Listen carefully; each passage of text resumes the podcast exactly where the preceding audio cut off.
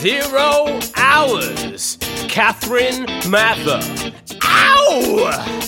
Zero hours! Hello and welcome to Zero Hours Podcast with me, Catherine Mather, where I speak to comedians and creatives about the best and worst jobs they've had to do to get by. Today I'm joined by comedian, uh, producer, uh, promoter, uh, wealth manager, and pub owner, Sarah Bowles. I um yeah, I you had many many jobs, so I was just trying to remember all of them. um, we are recording this on what I think is the hottest day of um the entire planet's life. Um, I, I, I believe in global warming now. Um, how how are you coping? It's well, it's one of the one of the few days I like my north facing flat. So Yeah. It's um yeah, it, it it doesn't feel too too bad, but it's definitely it's definitely warm today. It's uh, and I'm by the canal, so I Oh. I I will get a bit of breeze when I open the balcony doors, which I've got shut at the moment to keep the the very noisy wildlife out. It, they make a lot of noise because you get we've got a lot of lot of um, waterfowl and so forth on the canal, so they're they're noisy little blighters. So I thought they'd disturb the podcast, but Yeah, I mean, it is one of the more adorable ways for the podcast to be disturbed. Do you get to feed them?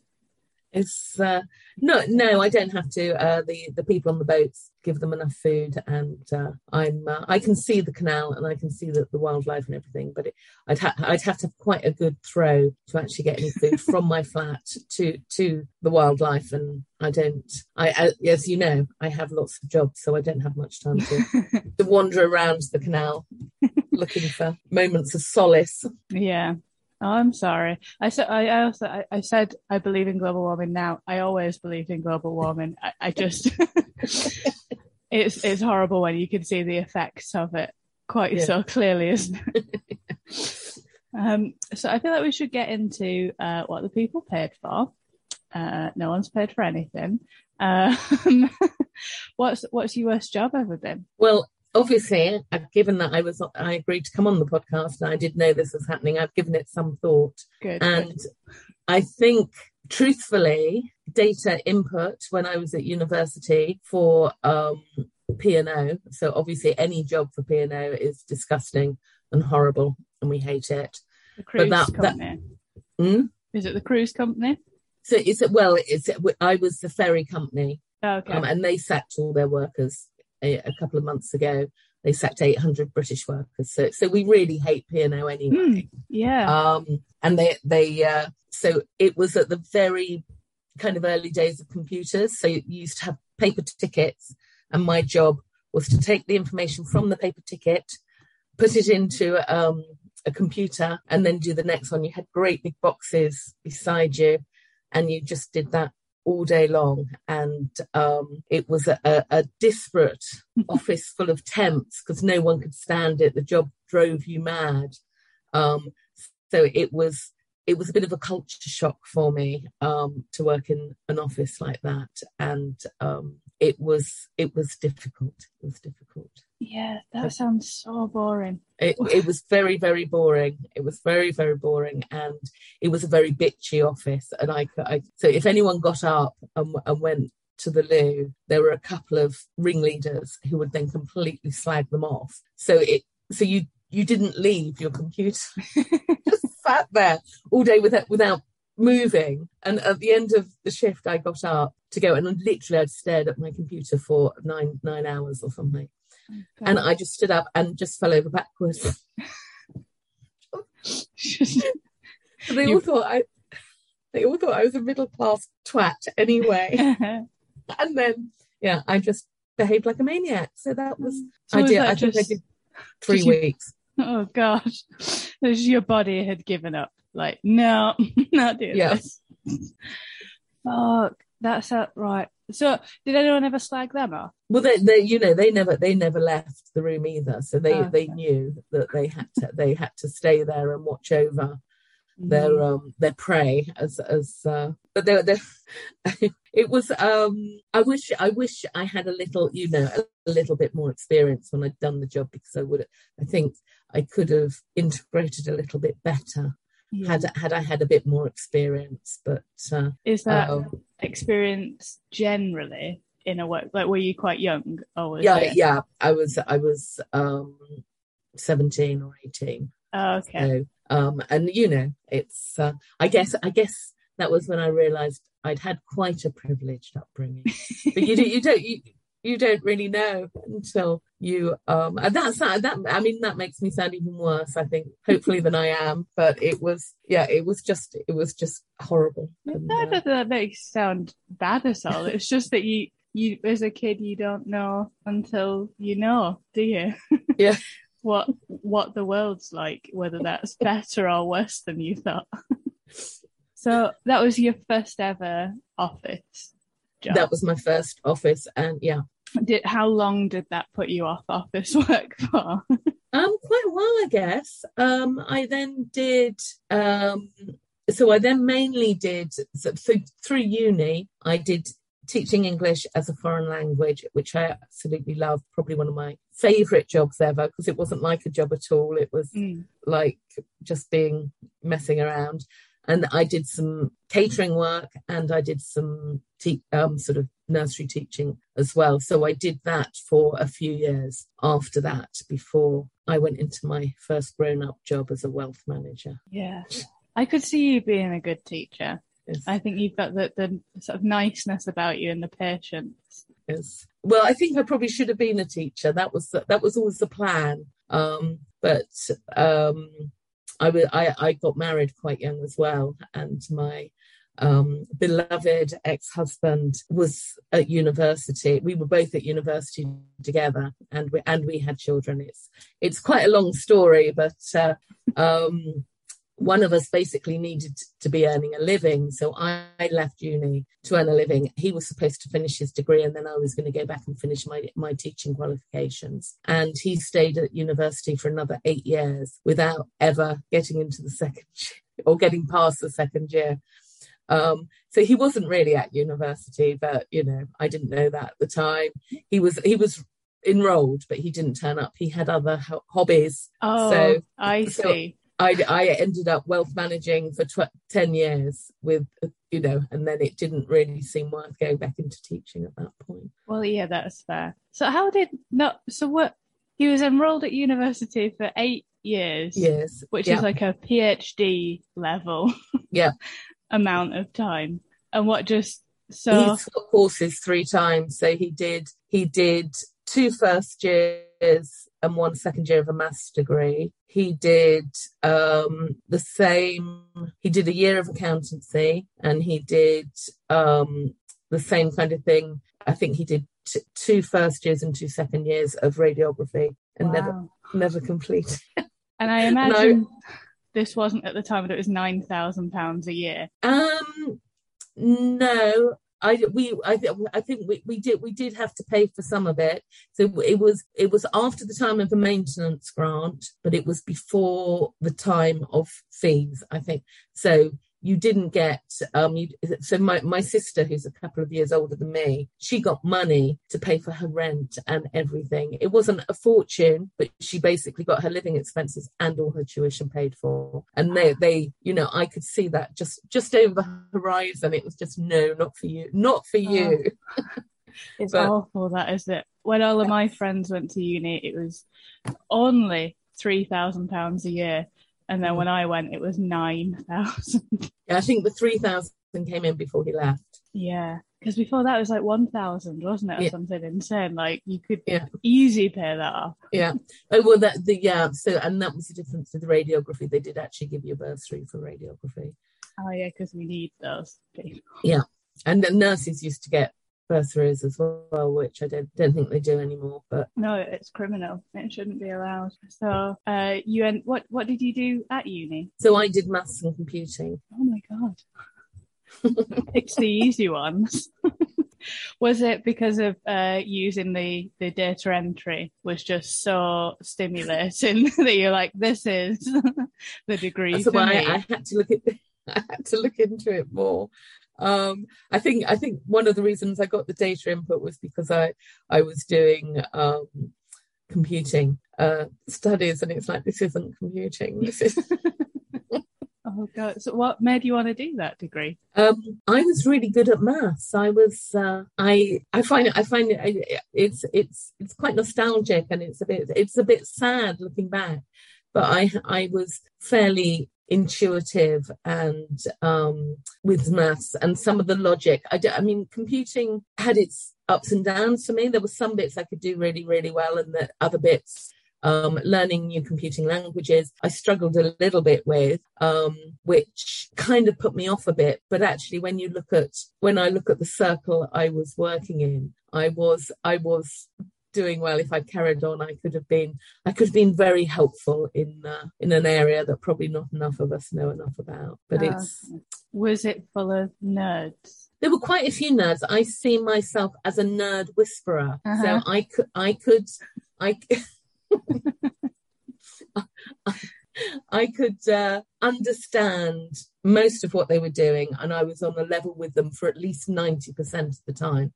In my opinion, maybe it was maybe it was less, but I could also talk to other people as well. So I mm. saw myself as a as a conduit between the absolute brain boxes who had no fashion sense, music sense, or um, you know any any social skills at all. So if I if I kept my my um, position, I could have been ruling the world by now. I, oh. I was once again too young. I didn't I didn't know what. Oh God, you are the nerd refs. but yeah, that's it, isn't it? Do you? So I think the was it. Did you go into it being like you had a goal? Was there or do you do you sort of feel like you've had a goal that you've gone for throughout your sort of employment? Uh, yes, yes, and and no. I do. I do have. Um, I do. I do put. I, I am kind of reasonably driven, and I do have goals in place. But I, I grew. I grew up in in the pub I now own, and it was a jazz pub. And I don't know if that's why, but it's always been a bit more about enjoying the moment and for want of a better term, enjoying the journey. So although I'm like, oh, okay, I'll do this and this plan, you know, I, I basically just get involved in the experience I'm in and generally have quite a good laugh along the way. And then that kind of detracts from, um, so, so, I mean, I do love, I do love wealth management and I love my clients. I really love ma- making my clients' lives more secure and being with them at, at really tricky times. And I ha- hopefully none of my bosses will be listening to this. I'm, I'm, I couldn't, I'm not money hungry. It's not like the only thing that matters is that I have the biggest funds under management and the most money coming in. And really, that's what you're supposed to be to, to, to be, to be a leading light in the industry. And that, so I have to, um, I have to try and cover that up. I have to try and role play being, yeah, yeah, it's all about money. Bring in the money. And it's just like, no, this is a good job and these are lovely people. And and this isn't very capitalist, but enough is enough. You know, enough money is enough money. Enough clients is enough clients. Um, you can only do so much with it, can't you? Yeah, yeah. so, what what is wealth management? Because it sounds simple, but I imagine it's much more complex than what I'm. The um, well, the number of laws that you have to be aware of is is the complicated part. Um, so every year, this is so exciting. This is so exciting on a comedian podcast. Every year they bring out a new finance act, and the you they don't kind of build the laws. Okay, so this is this law, and now we're going to adjust it so this will work perfectly. So that's where it gets complicated. That I have to know all the laws and I have to get them right. Mm-hmm. Um, but basically, it's about helping people um, build up their wealth. So, so, I deal with their pensions and their investments. Um, I don't help people avoid paying tax, but I help them um, pay the right amount of tax. And if there are legal ways to structure their finances such that they, they don't pay unnecessary tax, then that's that's a big part of what I do. Um, and it's chat. I've done it. I've done this now for for thirty years. Um, yeah. She said chat, which you know, obviously I started when I was two. Yeah, and, yeah. Um, Very clever baby. Um, so yeah, my client banks change quite a lot because there's more regulation. We have to do a lot more work with each client we see. So effectively, that means I can't advise poor people anymore, which is oh which is a real shame. And that's one of the reasons I do podcasts is so that hopefully you can get a few tips and pointers out there, and then then uh, people people you, you can make quite a lot of difference by just looking, you know, budgeting your money. I'm I'm all for budgeting and and maximizing your savings where you can. It gives you more choices in the end when life gets grim. However, you know, I think we both we both live in London. It's very hard to have savings when you're when you're paying money to live in London. It is, isn't it? I think it, it's difficult because I mean I don't know if you if you have a tenner left at the end of the month, you know I could put this away or I could have Netflix. you probably live in the moment and have Netflix, right? Well, that that's uh, as I said, yeah. Um, the, the the cost of rent and housing, any type of housing arrangement in London, I uh, well in the, in the UK, I think is shocking, and it's we need to deal with it because it's it's not good for anyone. No, I hope the um the property bubble bursts and then I can buy a bed set for a tenner. Well, there's an 18 year property cycle, which means there should be, but this is what people far more skilled in this area than I am say. Um, actually, I probably can't say that because I'd need to qualify. But there, there are there are property cycles and some experts say there's going to be a crash in 2026, but with COVID and Brexit and the Ukraine war, that may even come forward. Oh, perfect. So there's hope. yeah. You heard it here first. Um, but, but I am not I'm not an expert in real estate. So when all of our listeners get into massive amounts of debt, like, it was that Sarah's fault. No, don't worry. There, there, are so many reasons we will get sued before this episode, I think. So um, it's, it's fine. Um, so what? How did you get into into wealth management? Because I wouldn't even know. Like, where would you begin? Well, that? this is this this goes back once again to those those happy halcyon days when I was a, a respectable married woman. Um, I, I, you know, I also, I, I think I'm quite intelligent. Yeah. However, any story I tell you about my marriage will prove to you that I'm not. So my husband was offered a job mm-hmm. as um, a financial advisor with, with Laurentian Life, which was a Canadian company. And he went to the interview and he came back home and said, Well, this is the job. It's all about figures and analysis and people and blah, blah, blah. You'd be perfect for it and you'd love it. Mm-hmm. So I then trotted. And so the agreement we had at the time, um, I think I was, I think I was four or five months pregnant with my third child. Mm-hmm. Um, our, our child, and um, one of us needed to be earning money because they they changed. So back in back in the day, I think we were both students, but we got some benefits on top. Right. And then if no one was working, you weren't gonna you weren't gonna be getting any benefits. So one of us needed to work. Yeah, and we we agreed whoever because we were we were woke whoever the first one to get the job was was going yeah. to be the one to do it. So I went and I got the job, and it was, as I say, it was supposed to be a year while he finished university, and then I was supposed to go back and finish my teaching degree, and I was just there for year after year after. yeah. um, there's lots about the job I do like. Um, it is exactly about analysis and figures and dealing with people and all that's great. Um, but it is a really high pressure job and it's long hours. I've never been able to do the job in less than 50 hours a week and quite often you're working 70 to 90 hours a week um, and i wouldn't have chosen to do that with a family i mean it seems a bit pointless mm. having children and then being out of the house all the time yeah however there were there were other reasons. I I, I didn't I, I wasn't sure we were going to be talking about this, but there were other reasons why my husband liked me being out of the house in the evening. It gave him freedom to explore his hobbies without me knowing. Yeah. so, I mean, if it's a story you want to tell, then I, do, I yeah, I, I've, I've, I've, I don't mind.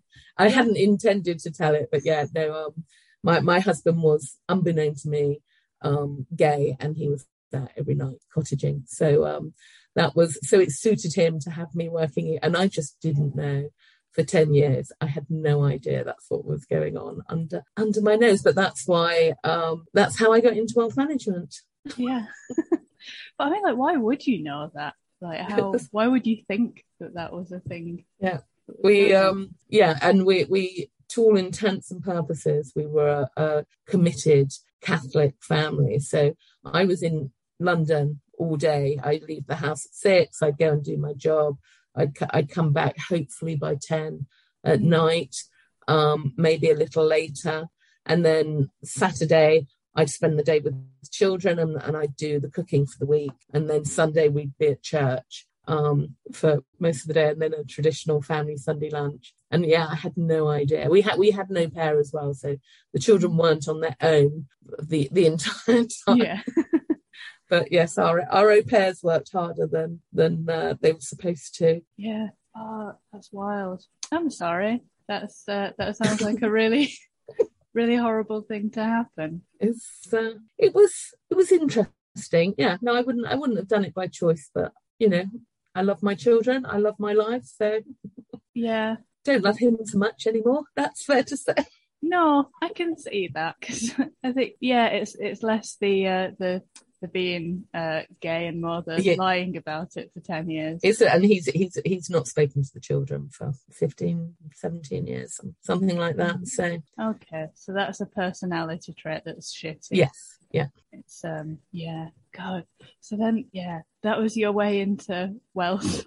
that was yeah so I, I was manipulated into it um so i also i because at the time I, would hoped to finish my degree my master's I, I was really committed to it. So i also got a job as an officer in the raf oh, wow. As as uh, an education officer. And it's really tough. The entry process is really tough. They put you through all these aptitude tests and um, you have to go through all the security with with the Home Office and everything. I had to sign a waiver to say I wouldn't demand to come home to be with the children if war broke out, yeah. and all this. And uh, and I I was still pregnant with Lucy at the time. So I mean, thank the Lord. I didn't have to run the five miles or whatever, but I had to do the assault course and run however yeah. far you had to run. As not as soon as I'd had the baby, but that'd be insane. When it's a girl, right? Get out on that course. and, but but I got I got accepted kind of on the provider that I did. And I went home and I I'm like, and Pete had done all the security checks too. And I'm like, I've been accepted. And and they would have the beginning of my job would have been finishing my degree that and they'd have paid me a full salary for doing this. So it was, you know, I was very excited. And he just said, um, I didn't think for a minute they'd accept you. I'm not moving around the world every three years. We're not doing it. And I was a traditional wifey at the time. So I just went, oh, okay. Oh, no. So you didn't end up doing it? So I didn't end up doing it, but that oh. would have. So, what, so, uh, so what, what were you, you said it was education. What, what would you have been educating in? So, well, I'm sure I'm, no no job. Well, I don't think any job is a complete breeze. But basically, my role would have been, as far as I understood it, was to be at an RAF base. I'd know what everyone who was there. I'd know what qualifications they had, and in the main, I'd just be linking them up with the right places to get the next level. You know, if they wanted to be, um, I don't know, air traffic control, and they needed a qualification and that I'd know which was the nearest college that provided that and link them up. I mean, it sounded like an absolute doddle. that sounds great. And also, like, not the kind of job where you would then be flying a plane. Like, you're going to be a gunner. Yeah. yeah, no, I mean, that was the, the, the, way I saw it was if I needed to pick up a, a gun and shoot someone, we were in a real mess. and I, and, you know, although I don't advocate violence or arms, it would probably be, uh, you know, if they if they had to put a maths teacher in in charge of, you know, a war zone, I probably wanted to have a gun rather than not have a gun at that point. Yeah, yeah, they have they have breached the defences, and they're probably in your house. Yes, I mean. Uh, it, it, it, may it may have been it may have been trickier. I mean, I'm sure it would. Every job's trickier than you you you imagine at 17 and 18. Um, that but uh, yeah, I I do. Uh, it was it was it was frustrating that I'd wasted so much time and energy, um, and it was something where we could have been a lot more secure. I should have, um, but you know, life life is a tapestry. It is, and I think as well. There's a lot of um, when you're when you're sort of younger, you don't you maybe don't know what how how to behave in relationships and say actually no yeah. I, am gonna do this. I, I mean i'm fairly forthright uh, um, but you know i grew up within a very strong catholic family and the church was very important and it was a complete patriarchy and you, you, you know you were you did what the priest told you and the priest told you to do what your husband told you. Even you know looking back it you know it made so little sense to do to keep doing what pete said yeah. But that's, you know, that's that's what you did then, or what I did then. Are you still practicing? I'm. I still have faith, mm-hmm. but I, I, I haven't. So since lockdown, I haven't start. I haven't become a member of another church again. So I've I've done I, I've done um I've done a few different things in in the in the um Chris is been mainly a Christian journey. So I was a Catholic for 40 years. And then I started attending an apostolic church and then um, a United Reformed church where I actually became part of their religious community. So a bit like a nun. Yeah. Um, for a few years. So that that and that was that was a disaster too. So um how does so, one become a nun? well so I I just I just took vows and joined this community um, where you know, and I lived in in the church and ran the homeless shelter and some prayer groups. I still worked in the city, but in my free time, I was supposed to be very holy and uh, so forth, and not not snog ex priests really, but you know, we all make mistakes. that sounds so exciting. Did you have to wear the habit? I didn't. No, no, because uh, that would be an amazing thing to just one day turn up at work yeah in heaven when I, was I, I mean I, I love the whole um you know the idea of nuns and habits and things and and I didn't have to wear a habit at all but I nearly did just for you know just for the fun of it. When in Rome. Yeah. Wear the costume. Just see if I got upgrades on planes and things. Almost certainly though because we had nuns that used to come in the cafe that I worked in and the respect that you get comparatively is insane yeah. And it turned out that like someone had had one of them as a teacher, and she's like, she is such a bitch. Like, I have I have a theory about this. Is um, you either you either go into it. I mean, I'm sure most people go into it sort of loving Jesus and really believing in the whole Holy Spirit and, and all this. And so you either carry on along those lines, become the most amazing person anyone's ever met. Mm-hmm. You start to get cynical. And you then, because you're then saying all these words that you don't mean every day, mm-hmm. and you're living this life with lots of restrictions for no good reason, you then become the hardest, nastiest person. And I don't, I don't think that, I don't think there's much of an in between. You're either wonderful or you're truly evil. Um, yeah, that's my that's my uh, half baked theory on on religious communities. I can see that though, because so like, how did your experiences sort of change the, the nature of your faith then? So, um, so, so they're quite they're quite different types of organisation.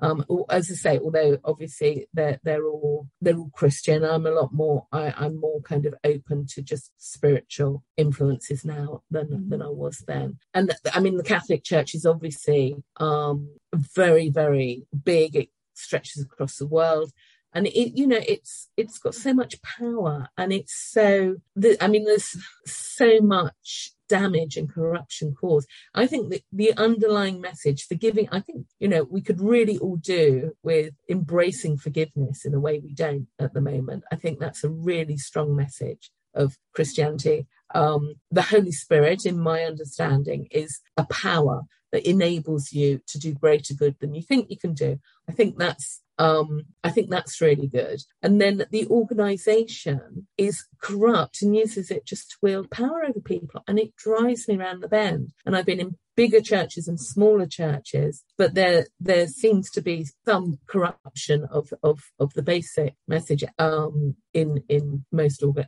in every organisation I've been in. There have been men at the top manipulating the power to their to their own um, ends, and and I just find that really difficult. Um, but I also, I mean, things like the homeless shelter. We we were a very united group of people doing that because because we we felt we had the same beliefs and and the, it was easy to bond with the with the other people running it.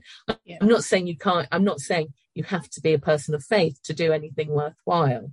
Mm-hmm. But so so I'm torn. I'm I'm not I'm not like oh well no one needs organized religion. I think you do need. I think unity is really important and I mm. and I can see how religion helps get that unity. But I'm hoping there's going to be a different way where where I mean, you know, three three three different churches isn't isn't the biggest sample ever, but it's just I I yeah I can see how the power of of being in in those positions leads to being corrupt. Yeah, I think um, that's the i so I studied politics when I was at college, and I, as the more I learned, I was like, everything is a is good. Every ideology, like, okay, yeah, that makes sense. And then people get involved and ruin it. And yeah. I think that's the same thing. As soon as there's any kind of organization, there becomes a hierarchy and some kind of power. And then you get somebody, usually a man, who comes in and just uses it for their own means and ruins it, right? Yeah, yeah, yeah. No, that no, I mean, yeah, exactly that. So the religions and political parties. yeah, everything is similarly. Yeah. yeah. it's a shame as well, isn't it? Because yeah, it's um, you know, I, I mean, you couldn't organise a homeless shelter alone, really, could you? so you need you need people to to be together. Yeah, and I I imagine it sort of um is a, a common thing. So you get all different kinds of people who would never meet sort of coming together because of that one. Yeah, yeah, thing. no, that I mean that's that that's one that one of the things I love about church at its best. Um, you know, you, you are obliged to go out and and help the community you're in um, in a way that you wouldn't be if it, you know, I mean, so I, I as I say, I grew up in the pub, so that's that's kind of to do with outreach as well. But you know, with a certain demographic, you don't you don't really want too many five year old kids in, in in your pub. Um, but it's yeah, it's um, it should be a real force for good. And then, as you say, if uh, if the wrong people get in charge, it, it you know, and the damage can be annoying to horrendous. You know, as as we we we all know enough stories. Well, yeah. Churches sort of a, a, you know religion that's gone wrong. Um, but yeah. so just to go back to the pub as well, were you it has so you said you grew up in the pub. Has yeah. it sort of always been in your family? How what happened there? Yeah, so my um my dad and my mother and father took the pub on. Mm-hmm. Um, within within a, a, few months of them getting married, um, my dad grew up next door to the pub, and it became vacant and they, they took it on. My mum was quite young. My, um, I think she's 20, maybe 24. And she she's, she was kind of everything I've never been. She was kind of head girl and, and all this sort of stuff. Um, and she went from being, um, a maths teacher to being a pub landlady at 24. Wow. My father was a jazz musician.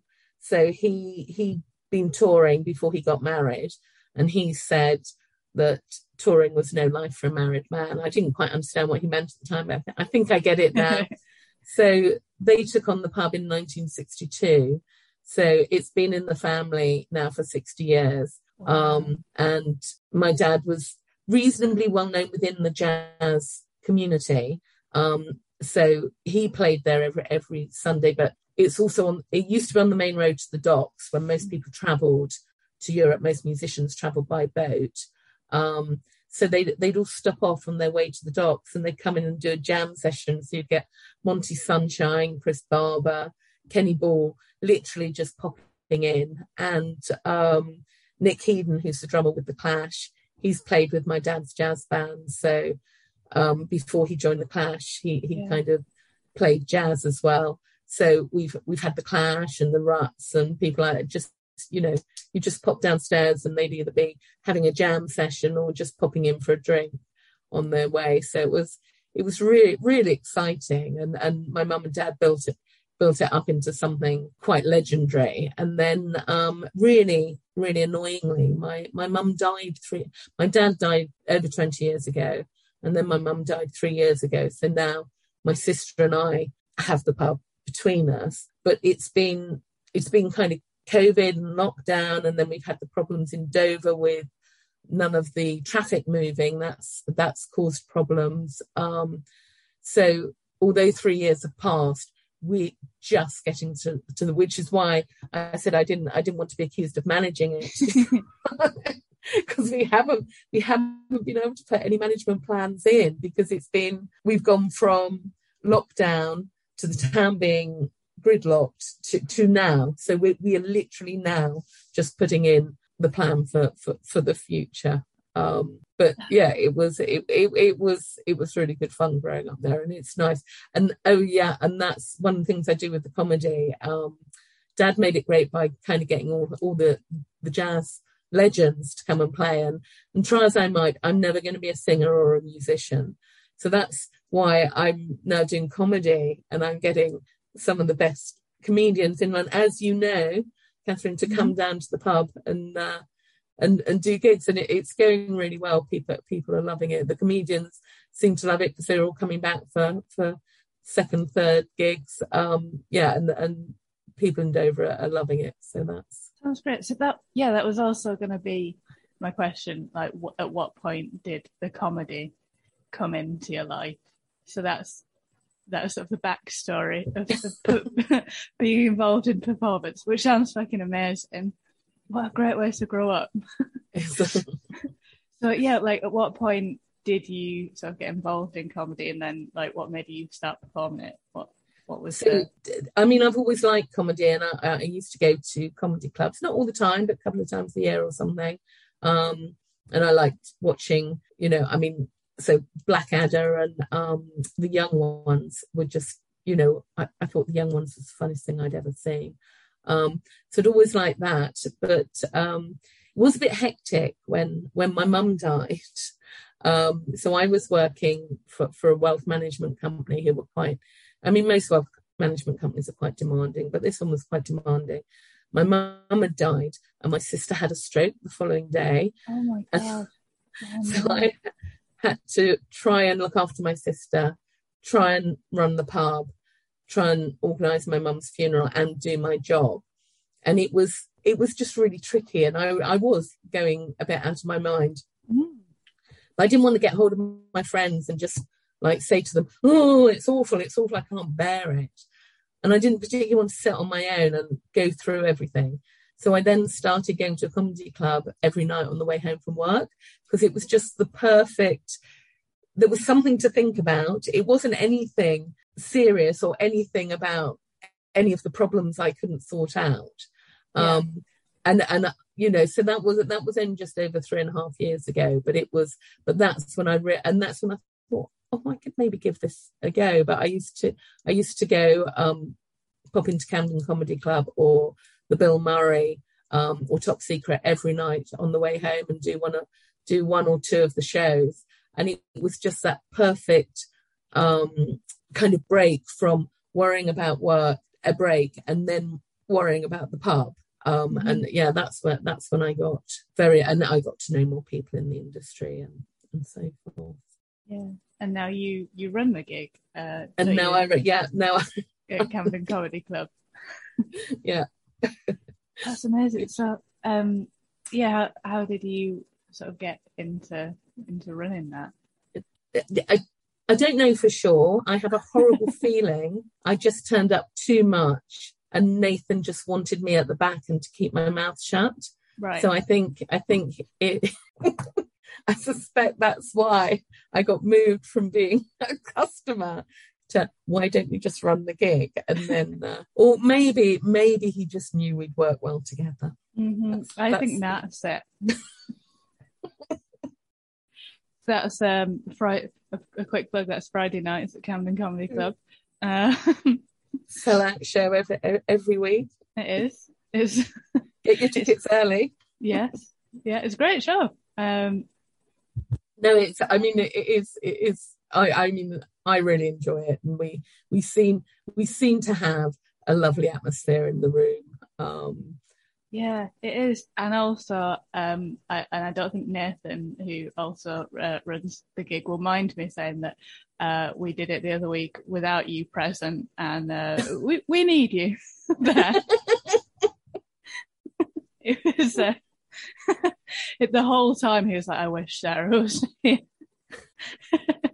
and we were like, "We wish she was here too." oh, good. That's that's always my fear is that you know I'll I'll not be there one week and it'll be just make no difference at all. No, no. you very much hold it all together. I remember working on the door of a comedy night once, and I was put in charge of it because I think it must have been like Edinburgh or something.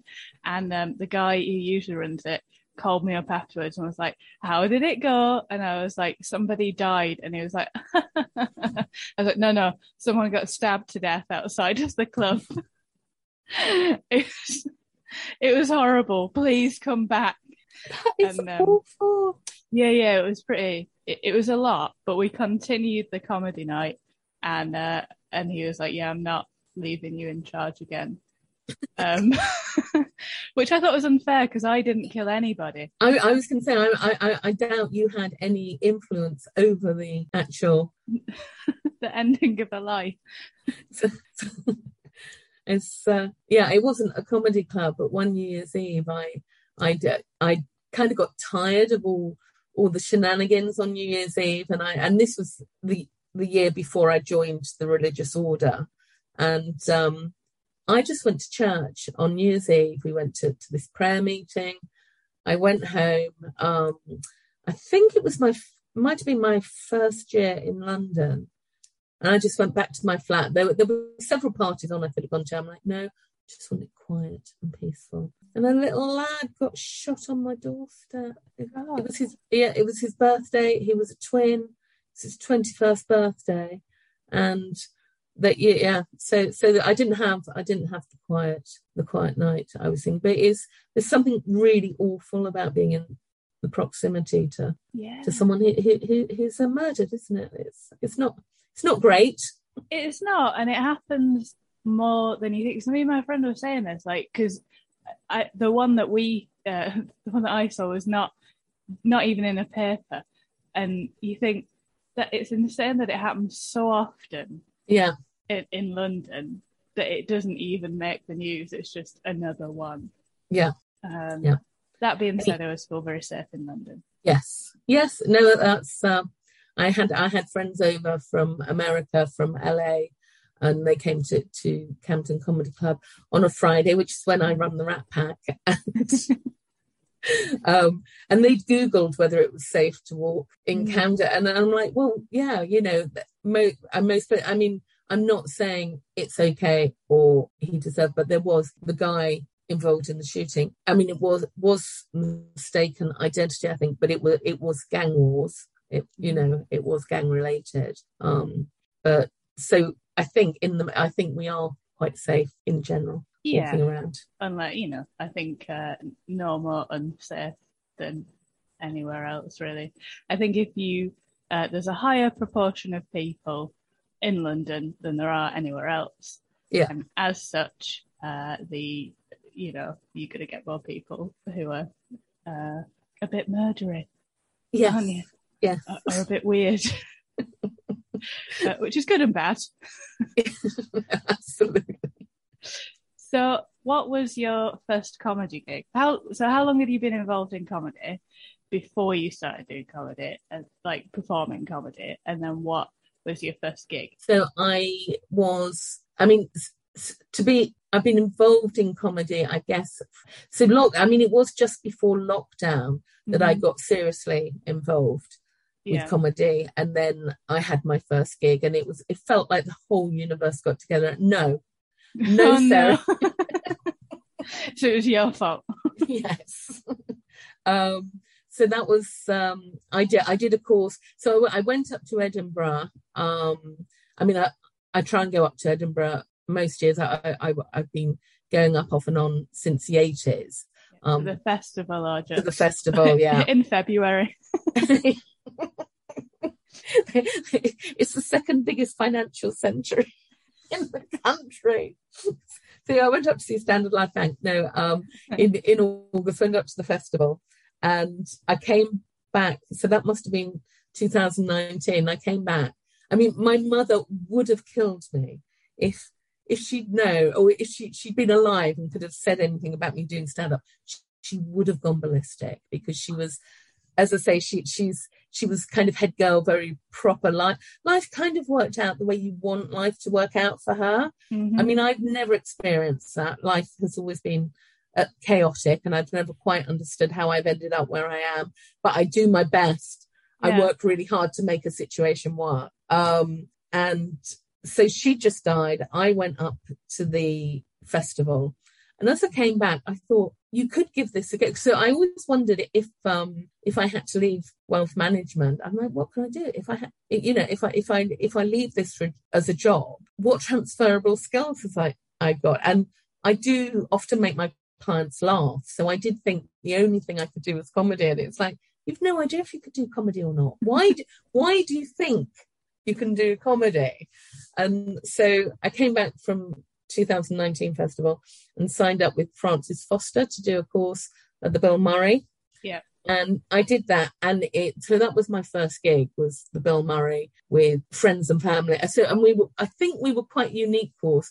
No one dropped out. I think we were 16, and he he said normally one or two people drop out. No one did, right. and I think we were a very strong group. There were some p- people there who um I thought showed I thought they were really funny and as funny as some of the comedians on, on the circuit.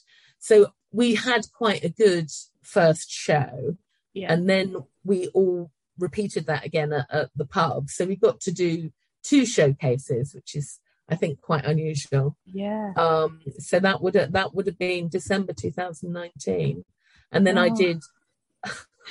little did we know. little did we know, but I gigged quite a lot. I got I got kind of th- usually two or three gigs, occasionally for a week from then March. until March, and then no more gigs. And then, and then I st- hmm? that what was there an incident or something? for me, there was a there was a there was a double incident because obviously there was corona, but I also I also got diagnosed and treated for cancer. Oh so, God. so I I so I did the beginning of the comedy and then I had a year of feeling absolutely awful um, yeah. and being very isolated and not not not finding a lot to laugh about. Um, oh. And then um, I started again. Um, I did. I, I, I, I, I quite like a course. I quite like mm-hmm. a course. Quite like the discipline of a, a six week program where you have to write something. You mm-hmm. have you have to perform it. You, you know the next week. So you are going to work on it. So I did the course with Jeff Innocent at Up the Creek.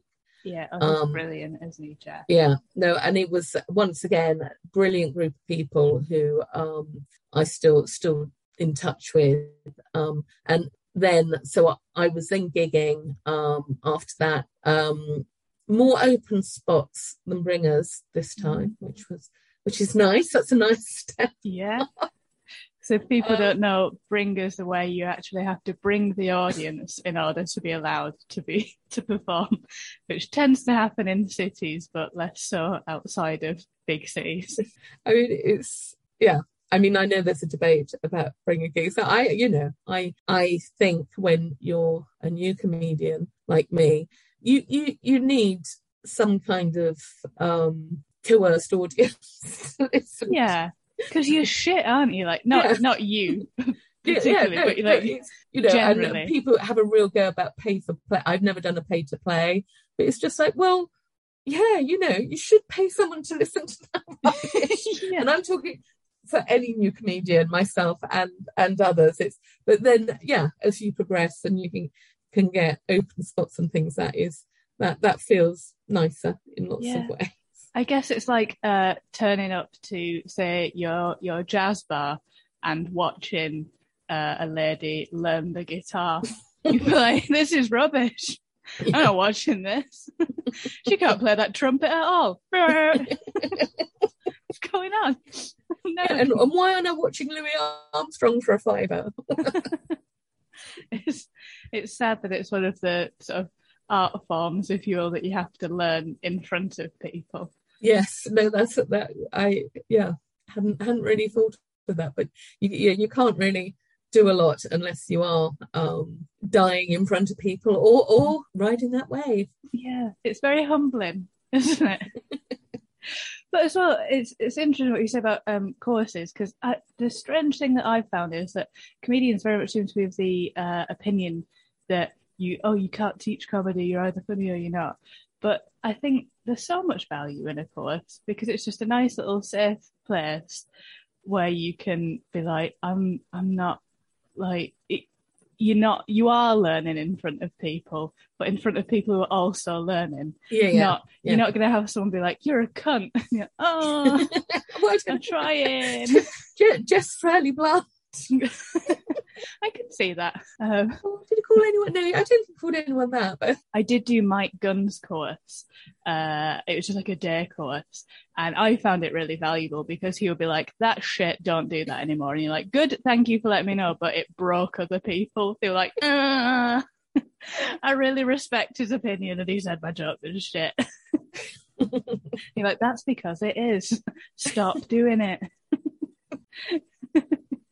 But like, yeah, actors do courses all the time because yeah. it's you're always learning. Whereas I think yeah. comedians can be like, oh, you know it or you don't. Well, that that I mean that that's that's the thing. I I've done better than I expected to do with the comedy, mm-hmm. and I, and I I did I did open for Patrick Monahan at the Camden. That's the highlight of my career, and yeah. he, he knows. I, I, I was I mean he was doing his preview, and he just said I I could open, but I lo- I love doing that.